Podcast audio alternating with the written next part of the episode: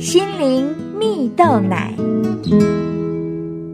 各位听众朋友大家好，我是刘群茂，今天要跟大家分享承认脆弱，为心找到出路。有一个故事说到，有一对夫妻啊，去到了印度服务当地的贫穷家庭，而六年后这家人从印度回到台湾后啊，没有想到妻子因为要重新适应快节奏的生活步调，还要照顾孩子的生活起居，加上孩子到了上小学的年纪，但在学习方面与台湾学童的学习力落差很大，使得这位妻子随时都处在一种高压力的状况下。本来个性活泼开朗的她，心情啊一天比一天低落，也开始觉得自己很糟糕，而得到了忧郁症。然而这位妻子过去啊从事的就是关怀人心灵咨商的工作，她平常所做的就是照顾照料别人心灵的健康状况，所以他对自己得了忧郁症，要去接受心理咨商这件事是感到很丢脸、很排斥的。直到有一天，他感觉自己的情绪压力实在太大了，在绝望中，他向上帝祷告祈求说：“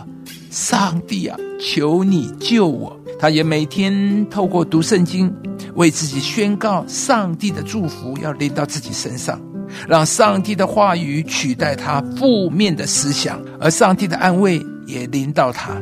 他便决心让自己休息，同时寻求专业的协助啊。当这位妻子正视自己的需要，加上家人的支持和陪伴下，她逐渐的恢复健康，也再次有了笑容啊。走过生命的低谷，这位妻子说，如今她知道上帝必供应她一切所需，也必引导她，尽管生活上的压力仍然在，但他的信心却大过从前。亲爱的朋友，在内心脆弱时，什么是安慰你、支持你走下去的力量呢？每一个人都会有压力太大的时候，有一些人会默默承受，有一些人会压抑下来。然而一个人呢，如果要活得明亮喜乐，就要真实面对自己的内心。就像故事中的那位妻子，当她愿意正视自己的内心，他愿意开口向上帝寻求帮助，他的生命就有了出路，上帝的安慰也给了他改变的力量。圣经上有一句话说，你们要休息，要知道我是神。休息这个字代表着我们要停止挣扎，停止抵抗，停止拒绝帮助的心啊！因为上帝说，你要知道我才是上帝，所以停止去想要解决那些只有上帝可以解决的问题，不要改变只有上帝能够改变的事。当我们相信上帝，信靠上帝，我们就可以安息，享受我们目前的处境，